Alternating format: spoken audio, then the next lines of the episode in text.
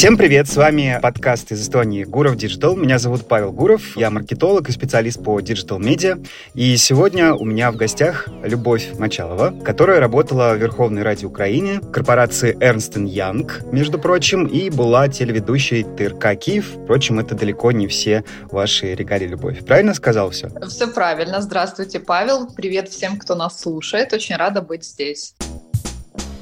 Думаю, что мы можем совершенно спокойно назвать Любовь специалистом по пиару в украинском IT. Может быть, и не только в этой сфере, потому что Любовь э, пиарщик со стажем. Поскольку мой подкаст называется Гуров Digital, то вот как раз э, мои вопросы будут связаны в том числе и с этим. И еще в сферу моих э, интересов входит то, как развивается украинский IT, как развивается украинский маркетинг и как пиар-агентство в том числе. Вот об этом и предлагаю сейчас поговорить. Я думаю, что будет интересно. Хорошо, давайте начнем следующего. Вот смотрите, айтишники. Как вообще у них с пиаром, если никак не вмешиваться в этот процесс? Классный вопрос. Люблю об, этом говорить на самом деле, потому что три крайних года моей жизни, они были очень плотно связаны с пиаром в IT.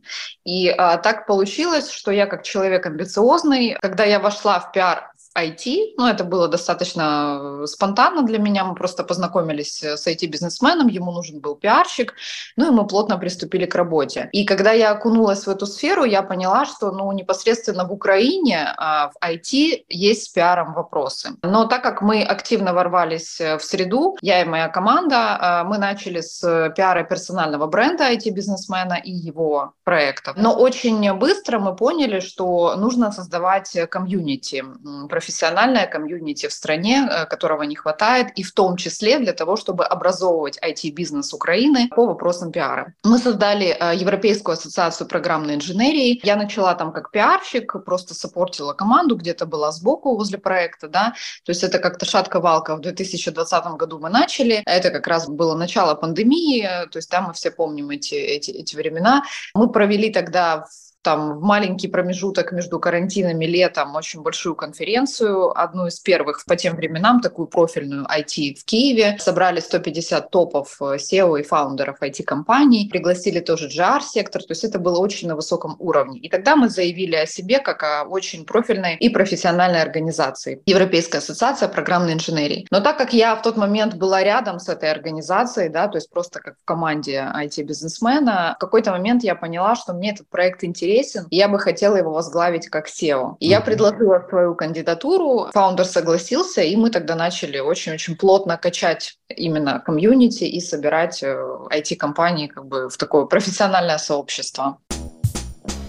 А какую, получается, потребность закрывает эта ассоциация и вот ваши инициативы? То есть, собственно, как раз э, дать пиар-навыки айтишникам? Это наше было уникальное предложение именно по пиару, да, потому что понятно, что, как и любое комьюнити, основная ценность была в нетворкинге. Это было и онлайн, и офлайн встречи, это было очень много профессиональных там конференций, митапов, мастер-майндов, лекций а, и так далее, и так далее. То есть это было и обучение, и возможность им представить свои компании на каких-то ярмарках вакансий и выступать и все такое.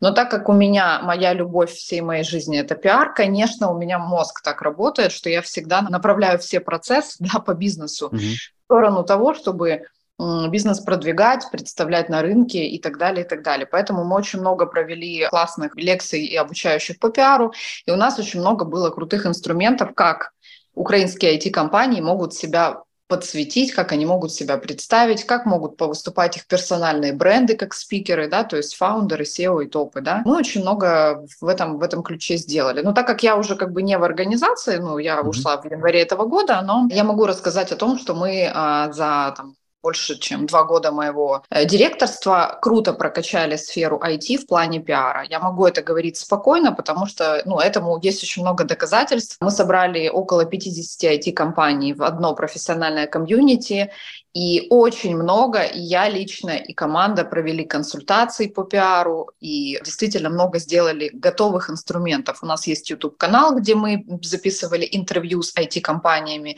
Мы выезжали э, к ним в офисы, мы писали промо-ролики про них, снимали, да, то есть потом запускали это в рекламу, все на ну, своей личной инициативе, скажем так. Мы участвовали в очень крутых э, международных выставках профессиональных. В частности, у нас был украинский стенд, стенд украинского IT, украинских разработчиков, разработок в Дубай Экспо. Знаете, большой был там полугодовая была выставка, очень крутая, да.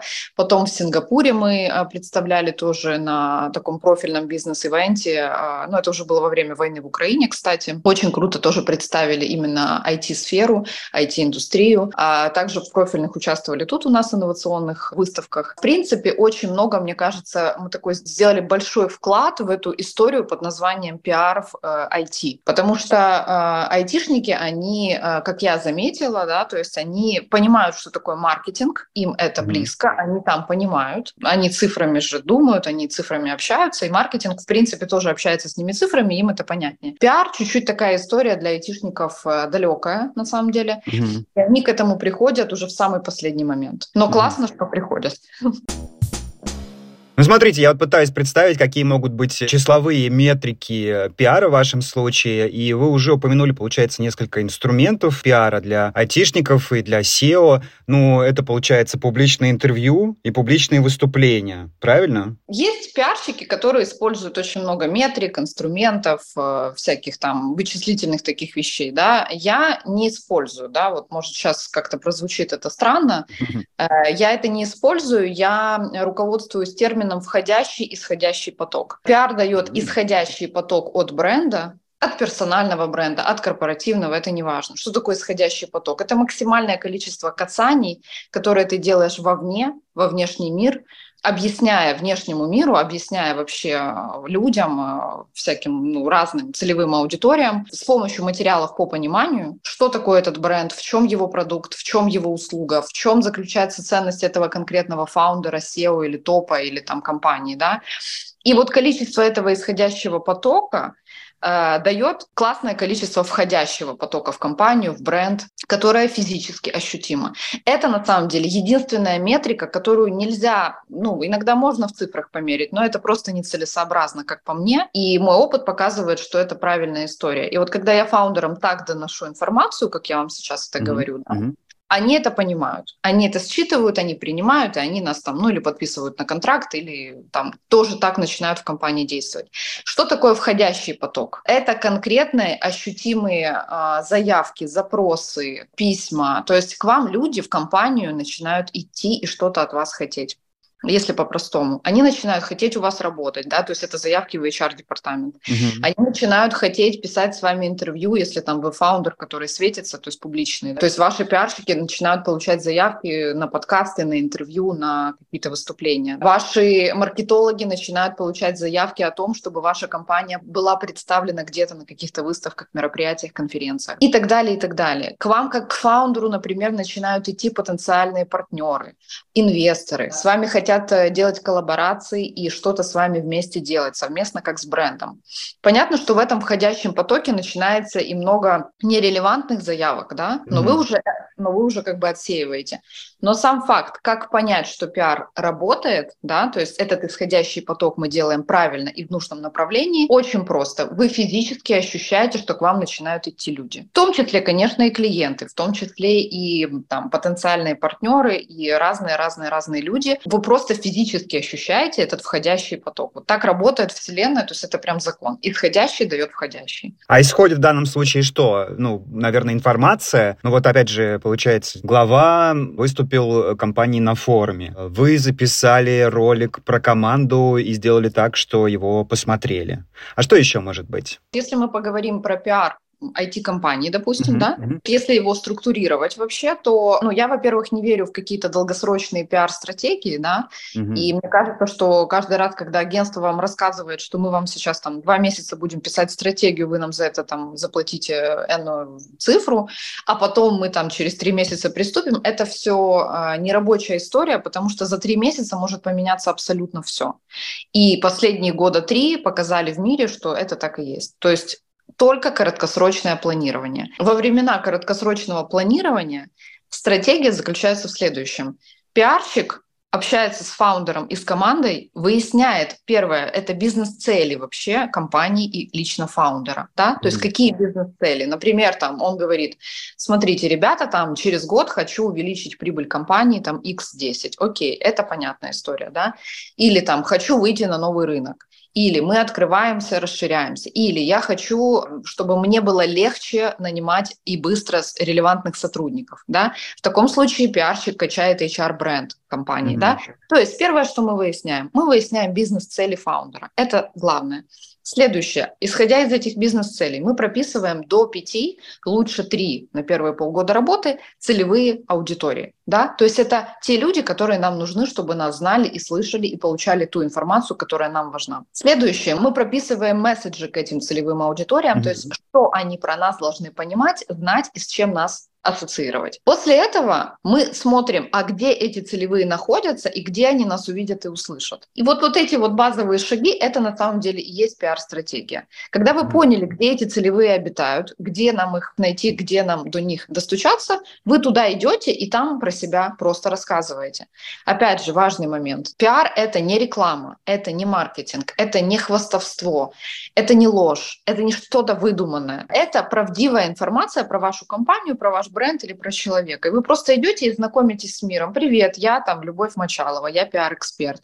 Окей, да, и тот, кому нужно, меня запомнит, услышит, и потом, когда ему будет нужен условно пиар, он ко мне придет. Точно так же с IT. Вы просто о себе рассказываете, доносите эту информацию через персональные бренды в компании, через сайты, через соцсети, через очень-очень много инструментов. И люди вас запоминают, то есть вы там им периодически о себе напоминаете, рассказываете какой-то период времени, долбите, ну, вдалбываете информацию о себе, они вас, если вы правильно это делаете, запоминают, и потом, когда у них есть запрос на ваши услуги или продукт, они к вам приходят. Вот так это работает. Угу. Ну, соответственно, это может быть и через год на самом деле например? Конечно, да, это может быть сразу, это может быть через год. Еще тут очень важный момент, исходящий поток вы можете делать вот в эту сторону, ну, условно, там, я сейчас говорю, влево, а прийти входящий может справа.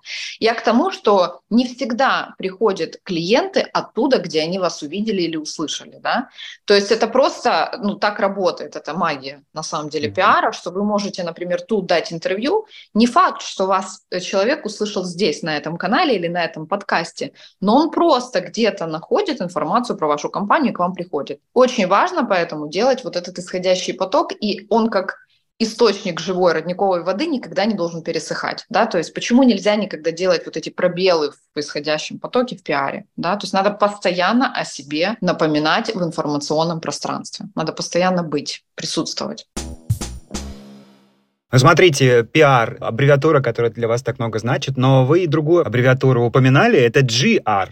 И я, конечно, знаю, что это Government Relations, э, как, как PR — это public relations, но все равно сейчас э, готовился к интервью и понял, что я вот прям досконально не могу привести примеры GR. Где грань между, например, GR и государственным пиаром? Или вот, например, э, снимок, который завирусился Залужного с малышом Йодой. Это GR или это вообще совершенно другое? Э, смотрите, когда мы говорим про ту же сферу IT, например, да, я же вот тут термин GR использовала, говоря про IT. Это когда мы, э, пиаря IT-компанию или IT-продукт-проект, привлекаем туда какой-то government-сектор в целях пиара IT-компании. Очень важно понять. То есть я не говорю тут про пиар каких-то э, там типа ну госструктур, да? Ну mm. понятно, что есть такое, но это тоже это будет пиар, ну например там пиар офиса президента, mm-hmm. пиар э, там МИДа, да, Министерства иностранных дел. Это их пиар.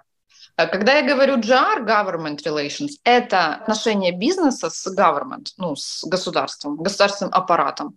Например, если вы делаете, вы эти компания или вы эти ассоциация, вы делаете какую-то конференцию и привлекаете в спикеров крутых каких-то деятелей э, из GR-сектора, например, там, с офиса президента, с, э, с министерств каких-то, да, это уже GR будет, это уже GR relations. Почему может быть выгодно их привлекать? Потому что они весомые люди, и они привлекают к себе классное, качественное внимание. И СМИ, и других бизнесов. То есть это просто вес ваш как проекта. Если у вас выступают ребята из ЖАР, хорошие, не, там, не засветившиеся в скандалах, да, это такие не зашкваренные, скажем так, то это классно. Это вес вашей конференции, это вес э, вас в секторе бизнеса, конечно. Потому что к абы кому, естественно, деятели э, там крутые из жара, они не пойдут выступать или там коллаборироваться. Ну, то есть такое получается коллаб с государственными структурами, у которых хорошая репутация и который такой вес прибавляет хороший какой-то инициативе, да, например. Да, да, конечно. Инкубатор стартапов привлек э, кого-то из Минцифры, да, это будет жар. Конечно, да, это жар, абсолютно верно, да. Вот с Минцифрой, кстати, мы тоже очень плотно, плотно общались, естественно, взаимодействовали как профильная ассоциация. Очень, кстати, круто, что у нас это же молодое министерство, и круто, mm-hmm. что айтишники имеют свое целое профильное министерство в стране. Это прям круто, и ну, классно, что ребята такие очень современные, сама команда Минцифры, с ними очень легко коммуницировать. Это для пиарщиков просто, ну, прям счастье, правда. Ну и у них э, самих пиар шикарный, и у Михаила Федорова отличный бренд. Это все выглядит, в общем, стильно, технологично, быстро. Они, они молодцы, да. Я их всегда по пиару привожу во всех своих выступлениях в пример. Вот как как раз вот government, как сектор государства должен пиариться, да, в хорошем смысле этого слова. Почему-то, кстати, слово пиариться иногда употребляют в негативной коннотации. Негативной, да. Э, да, я не знаю почему, но вот меня, кстати, это всегда бесит. Но на самом деле Минцифра, они действительно показывают очень хороший, классный пример, как пиарить и персональный бренд фаундера, ну, скажем так, угу. министра, да, в данном случае, и, и, естественно, всей команды и продуктов, которые они делают. Они, кстати, а, если про них поговорить, а, во время войны они просто божественно сработали по пиару, и по пиару страны, и по внешнему пиару, да, то есть они очень много привлекли э, внешних компаний сюда, в Украину, и об этом mm-hmm. постоянно рассказывали, и это очень крутой пример, как должен работать вообще пиар в любом секторе. Да, там и Microsoft, и Meta, и Илон Маск взаимодействуют с всеми на высшем уровне. И очень приятный тон of voice. В общем, да, сразу рука тянется поставить лайк, подписан на все, на все их каналы. Да, это очень классный пример. Еще я беседовал с э, киевлянином Алексеем Шалденко, у которого успешный украинский стартап. Вот мы недавно виделись в Таллине, он как раз с Кан обратно ехал. И он упоминал э, такое явление, такой относительно новый термин, как байрактарщина. Э, они делали исследования с помощью своих нейромаркетинговых диджитал как раз таки технологиях о том, что, да, тема войны обыгрывается, и иногда людям, украинцам, это не нравится. И, собственно, насколько я понимаю, именно в этот момент это называется байрактарщиной. То есть, видимо, когда это либо как-то слишком сильно делается, либо, может быть, неуместно. Могли бы вот вы свой взгляд рассказать, э, насколько это часто вообще встречается? Да, для меня это, знаете, э, про ленивых э, маркетологов и пиарщиков, когда мы используем ситуативный маркетинг, настолько ситуативный и настолько неуместный в каких-то проявлениях нашего продукта или бренда. Да? У нас это очень было много этого. Ну, ладно, одно дело, когда это просто мемы в соцсетях, но другое mm-hmm. дело, когда у нас начинают конфеты выпускать там с Байрактаром или там еще что-то. Ну, короче, прям целые продукты, целые сектора экономики начинают на этом выпускать э, продукты с этими брендами войны и все такое. То есть я против этого. Или я очень против, когда используют, потому что это все, во-первых, незаконно, и, во-вторых, это просто даже против какой-то этики профессиональной, когда используют э, лица того же Залужного или Арестовича, или Зеленского, или каких-то других наших там известных мужей, которые там, да, сейчас ну, на хайпе объективно, используют просто их лица у себя там где-то на продуктах, на брендах, на каких-то соцсетях. То есть, ну, для меня это, знаете, опять же, про ленивую историю, потому что придумать что-то умное, для этого нужны мозги и время, и креатив, да, и желание. Угу. А быстро слепить какой-то мемчик там с Байденом, который прилетал, ну, приезжал, вернее, в Киев, тут много мозгов не надо. И у нас все просто абсолютно 90 там, процентов брендов в стране там сделали эти ситуативные мемы тогда с Байденом или там в тигровых лосинах или еще что-то.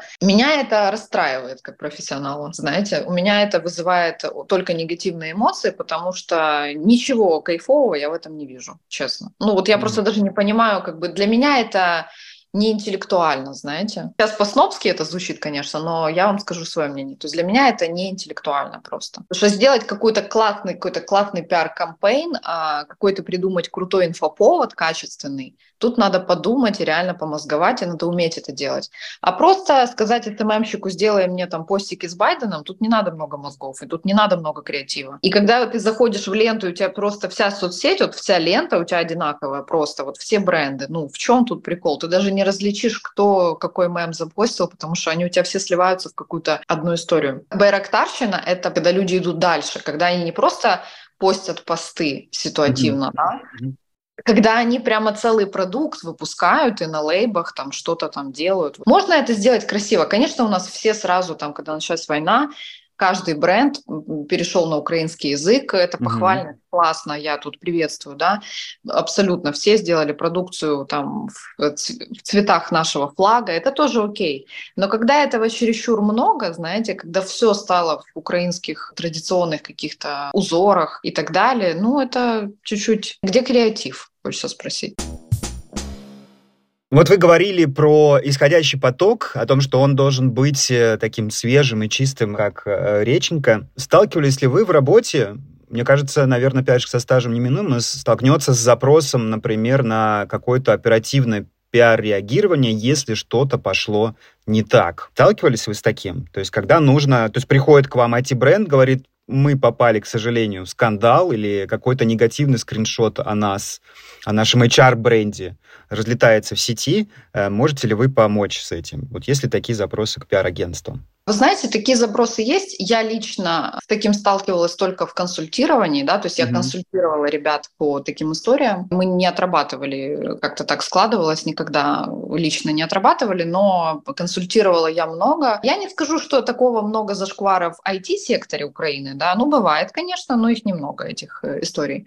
Я вообще против, если мы сейчас поговорим про черный пиар, допустим, mm-hmm, да, mm-hmm, mm-hmm. то я вообще против, я не считаю черный пиар пиаром как таковым, потому что это противоречит самой сути пиара. Что такое пиар? Это public relations, да, то есть mm-hmm. это две составляющие. Это делать хороший, качественный продукт, услугу, да, бренд. И второе, рассказывать о нем. В принципе, не предполагается понятие черный пиар. Кстати, э, черный пиар, вы знаете, что этот термин существует только в русскоговорящей среде, то есть на каком-то постсоветском пространстве. На Западе есть только понятие negative campaigning, то есть mm-hmm понятие negative campaigning, оно уже предполагает то, что это негативная деятельность твоих конкурентов, направленная против тебя грубо говоря. Есть очень-очень редкие случаи в истории, я считаю это бредом, но такое есть, когда бренд сам делает себе черный пиар для того, чтобы привлечь внимание. Но я тоже, для меня это из серии какого-то сюра, знаете, то есть я не понимаю, зачем это делать. Я вообще против этих хайпов каких-то таких быстрых, дешевых. Я думаю, что да, качественные западные бренды, мне кажется, на такое пиар-самоубийство, да, очень опасную сделку вряд ли бы, конечно, пошли. Да, я, кстати, спасибо, что напомнили, да, я в какой-то момент тоже выяснил, что Black PR, вот если ввести в Гугле, ничего не будет, просто нет такого термина. Тут как бы, как говорится, почему это только на русском языке существует совпадение, не думаю, так же, как, например, слово «компромат», которого в английском языке просто нет, потому что никому в голову, ну, окей, кому-то приходило, но, может быть, не так часто. Очень интересный и весомый ваш взгляд на то, что черный пиар — это просто-напросто не пиар, негатив кампейнинг, да, получается, это может быть, и, соответственно, мы тоже от него с помощью качественных белых инструментов пиара э, можем каким-то образом тоже защититься. Конечно, да. То есть есть э, целые технологии, есть просто очень э, разные ситуации на самом деле, да, когда идет э, нападение, ну, назовем это так, это по-другому не назовешь, нападение на твой бизнес со стороны конкурентов, да, недобросовестных, там еще что-то.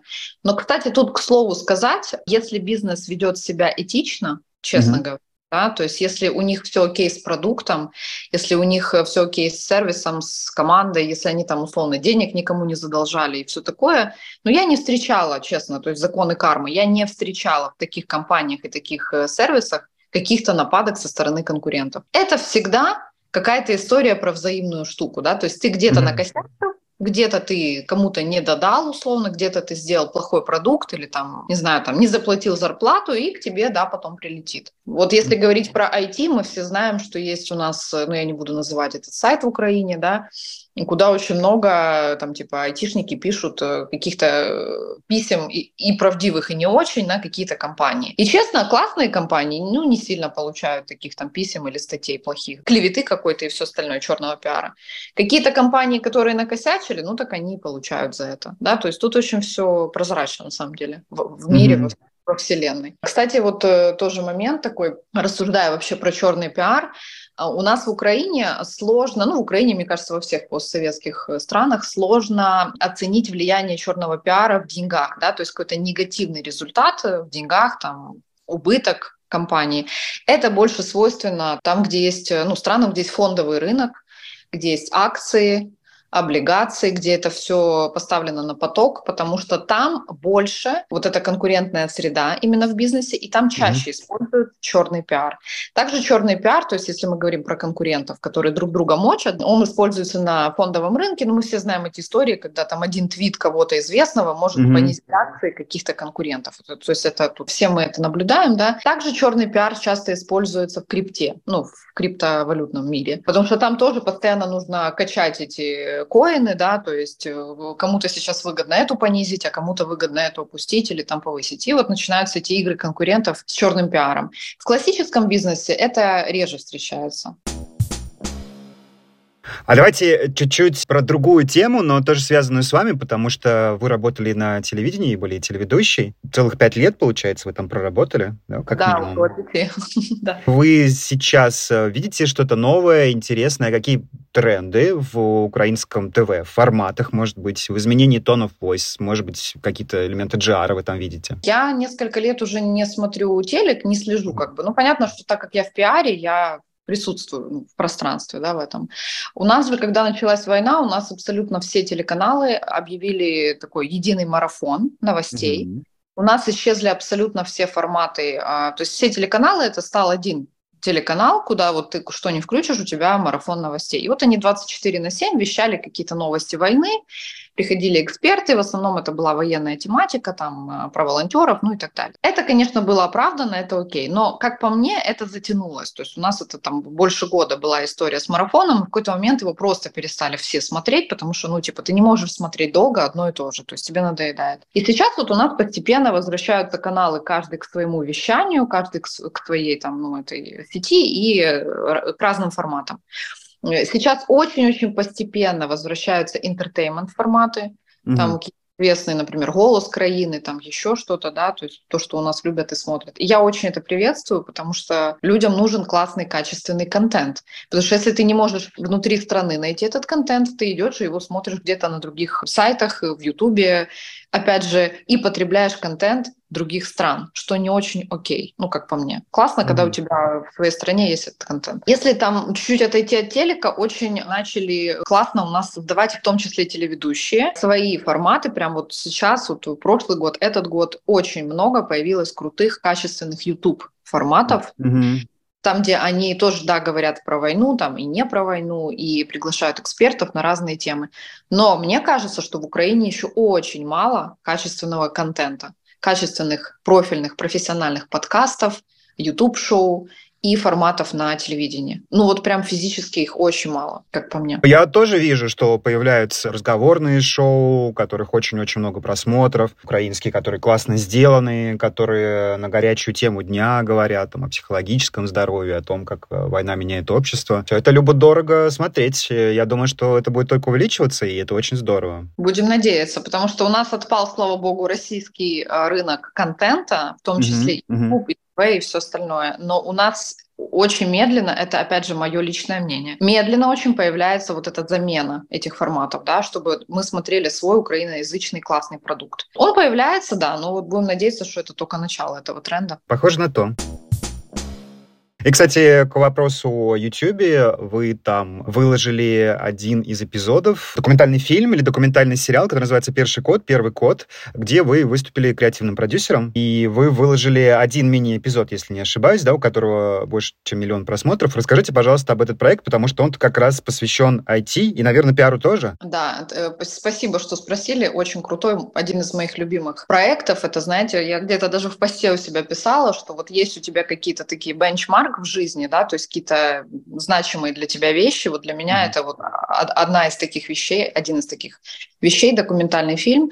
Так как я работала, мы его начали снимать, и вообще инициатива зародилась в тот момент, когда я была SEO э, ассоциации. И у меня все мозги, то есть мои все мысли были всегда направлены на то, чтобы как еще пропиарить хорошем смысле, как еще рассказать миру больше и качественнее про IT-сектор Украины. И в какой-то момент э, я посмотрела, что э, не было никакой монографии, ну то есть не было ни в каком-то едином месте ни видео, ни книги, ни, то есть не написано никак, собрано в одном едином пространстве, да, вся история, вся хронология, как зародилась, как сейчас и как зарождается, э, как развивается IT-индустрия Украины. Я подумала, это неправильно. То есть в понимании пиара есть э, такой термин, моей терминологии, как материал по пониманию. И мы создали очень много материалов по пониманию да, тех же IT-компаний, сектора нашего, индустрии, а, разработок и так далее. И для меня это был еще один материал по пониманию, да, что можно еще создать про IT-индустрию, для и Украины, и мира, чтобы объяснить вот эту всю историю в одной единой хронологии с какими-то классными спикерами, с интересными, живыми, жизненными историями и так далее. И так вот у меня появилась идея создать документальное кино про историю украинского IT. Я тогда сразу это озвучила Владиславу Савченко, это IT-бизнесмен, с которым мы работали. Он поддержал эту идею. А, мы с командой придумали название, мы начали сразу действовать. Мы всем объявили в СМИ, что мы это делаем. И мы начали прямо тогда ездить. Это был 2021 год, конец. Это был там mm-hmm ноябрь-декабрь, наверное, мы начали просто ездить по всей Украине и собирать эти интервью. И очень круто, потому что мы даже одного из, э, ну, Алексей Скрипник, это один из мастодонтов вообще, например, украинского рынка, который буквально там через какое-то время его не стало, к сожалению, да, то есть он mm. умер, а мы успели вот взять этот крутой синхрон, ну, интервью в кино, в фильм. И мы ездили, мы собирали, да, это было тогда очень как, ну, любительский, скажем так, формат, это практически было на коленке, но при этом мы, я имею в виду на коленке по съемке, по, по формату, mm-hmm. то есть это в тот момент не было, знаете, какого-то супер голливудского там типа уровня съемки и все остальное, но мы это делали своими силами, силами команды ассоциации, те ребята, которые были на тот момент, то есть это был Влад Савченко, это была я, это был Сережа Кривко, который у нас тогда работал в команде. Мы ездили, мы записывали, но мы при этом записали офигенный просто материал именно по качеству и по наполненности. О том, как зарождалось, то есть нам рассказывали такие истории, от которых просто мурашки по коже, знаете. Как вообще зарождалось IT в Украине, то есть э, там это еще там э, чуть ли не с 50-х годов, про первые компьютеры, про какие-то первые программы, коды и все такое. То есть это очень интересно слушать. Настолько далеко вы копнули, аж до 50-х годов. Вау. Да, то есть мы прям с самого-самого начала, там эти первые компьютеры, мы нашли этих людей, которые там имели к этому отношение, институт кибернетики, э, ну тогда же еще IT вообще началось с кибернетики еще как mm-hmm. науки, Потом оно постепенно переросло. Потом было очень интересно слушать, как э, ребята рассказывали, как они... То есть тогда не было ни интернета, еще ничего, как они привлекали иностранных заказчиков, как они ездили во Францию, как они там... Ну, там разные страны, да? Как они налаживали этот контакт. Как тогда еще в Украине не было такого понятия, как договор аренды вообще. То есть ты не мог там, типа, ага. ну, Просто только развалился Советский Союз, ты не мог, например, прийти в... Э, тогда еще были только эти государственные компании, частных еще физически не было, они только первые появлялись. Ребята, которые открывали IT-компании, а, они там приходили и говорили, нам нужен офис. А государственная компания говорит, блин, что такое договор аренды? В смысле снять офис у нас? То есть, они, ну, понимаете, это так интересно слушать, когда это физически еще ничего не налажено, как они эти флешки, эти там продукты, какие-то сайты передавали клиентам, как они у клиентов обслуживали эти первые компьютеры. Это офигенно интересно слушать, потому что когда ты уже сегодня вот находишься там, где мы с вами сейчас, когда мы по Zoom с вами пишем э, подкасты, да, то слушать про то, как там у ребят не было возможности договор аренды а, на там, снятие офиса подписать. Это прикольно. Потом, как, как мы, откуда мы пришли туда, где мы есть сейчас, когда наши стартапы уже там котируются на фондовых каких-то рынках и с миллиардными какими-то капитализациями становятся единорогами э, выходцы с Украины. Вот это круто, вот это прикольно и интересно просмотреть всю вот эту да, вот историю, хронологию событий. Любовь, а где можно посмотреть его? Какие есть варианты? Сейчас у нас э, идет по всему миру ряд закрытых показов, то есть это для IT-комьюнити, для бизнес-тусовки, для GR-сектора, опять же, это мы сделали в Киеве, в Варшаве, э, будет еще в Америке, может еще где-то по Европе. И сейчас команда договаривается с мировыми стриминговыми платформами, такими как Netflix, Apple, Amazon. Очень хотим, чтобы все прошло окей, и мы выложили его где-то на вот такой какой-то платформе, чтобы это, ну, понятно, мы переведем на все языки, чтобы эту историю увидел мир. То есть нету цели показать это только Украине или Европе, да, хочется, чтобы там в Силиконовой долине услышали про историю украинского IT и везде-везде по миру. Поэтому э, план сейчас э, летом команда общается с этими платформами. И, конечно, мы говорим о том, чтобы был полноценный прокат в кинотеатрах Украины с осени Но это две истории, которые параллельно. Прокат и стриминговые платформы. Да? То есть это два переговорных процесса. Любовь, мне нравится ваш размах. Вообще размах того, что вы делаете. Слушайте, держим пальцы крестиком, тогда я буду рад на Netflix посмотреть этот сериал. И обязательно, как только он будет доступен, его посмотрю. Кину ссылочку первому, честно, тоже очень, очень хотим. Потому что продукт получился... Мы же в какой-то момент пригласили а, там целую кинематографическую действительно команду, и это прямо такой очень-очень уровень. То есть мы там, мы же просто сначала писали интервью, uh-huh. потом, когда мы поняли, что нет, мы играем в большое кино, а, мы пригласили э, классных ребят из кино, киношников, да, сценаристов, режиссеров и так далее, и ну, это переросло действительно в очень-очень крутого уровня, потому что просто интервью но это было бы просто там типа нарезка какая-то YouTube-шоу, да. Mm-hmm. А так мы снимали сцены целые, то есть мы нанимали профессиональных актеров, э, там целую выстроили эту хронологию. Плюс в какой-то момент, когда началась война, мы поняли, что нам надо историю войны тоже вплести да. в в эту штуку. И мы это вплели э, каким образом? Мы рассказываем там про хакеров белых украинских, про IT, про кибервойну, mm-hmm. потому что это огромная тоже часть вообще, да, то есть это первая на самом деле в истории мира такая была масштабная кибервойна России против Украины, да, mm-hmm. и это тема, которую тоже мы там очень-очень хорошо подсветили. Мы общались и с Минцифрой, они у нас есть в фильме, то есть они на государственном уровне рассказывают какие-то даже там полусекретные вещи. Ну, там очень много интересного. Звучит как э, просто тотальный блокбастер.